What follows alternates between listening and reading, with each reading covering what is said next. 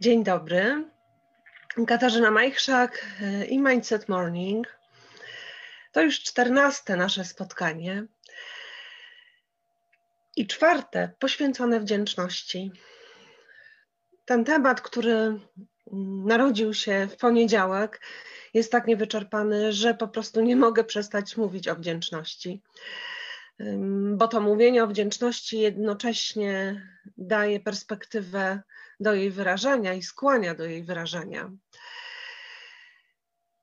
I poszukując inspiracji do tego, by Was zainspirować, powróciłam myślami do osoby, którą bardzo podziwiam i która, kiedy tylko kieruje myśli w jej stronę, sprawia, że robi mi się ciepło koło serca. A jest tą osobą Wójcić.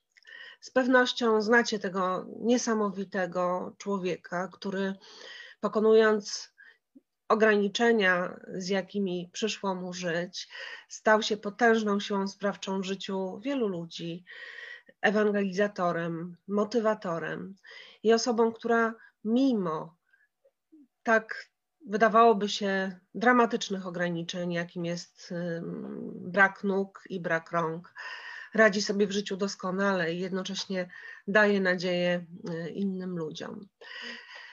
I ponieważ często mm, pochylam się nad motywacyjnymi cytatami, to jednym chyba z takich najmocniejszych, z jakimi y, zderzyłam się w obszarze wdzięczności, jest właśnie, y, są właśnie słowa Nika Wójcicia. Te słowa są następujące. Możesz być bardzo wściekły za to, czego nie masz, albo bardzo wdzięczny za to, co masz. I to jest rzeczywiście niesamowity dualizm. Dwie perspektywy, które mogłyby w pewnym sensie dotyczyć dwóch różnych osób, ale oczywistym jest, że to zderzenie tych dwóch różnych stanów często bywa i naszym udziałem, i tylko od nas zależy, którą z tych postaw wybierzemy.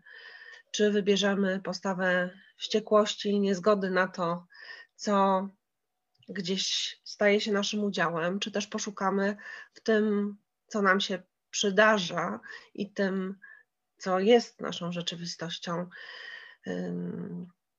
myśli, wątków i sposobów na wyrażanie wdzięczności. I ja w ostatnich dniach zachęcałam do wyrażania wdzięczności na przeróżny sposób. I powrócę raz jeszcze do tego, by rzeczywiście starać się prowadzić taki dziennik wdzięczności. I chociaż przez pięć minut dziennie pochylić się nad tym, za co jesteśmy każdego dnia wdzięczni, bo skupianie się na tym i odnajdywanie tych drobnych nawet spraw, za które jesteśmy wdzięczni, całkowicie długofalowo może przemienić naszą życiową postawę. A przecież właśnie o nastawieniu i o postawie e, chcemy tutaj mówić. Przyznaję, że Nik Wójcić ze swoimi książkami jest dla mnie tak niesamowitą inspiracją, że posłużę się dzisiaj jeszcze e, dwoma jego cytatami bo sądzę, że są rzeczywiście warte tutaj powtarzania wielokrotnego.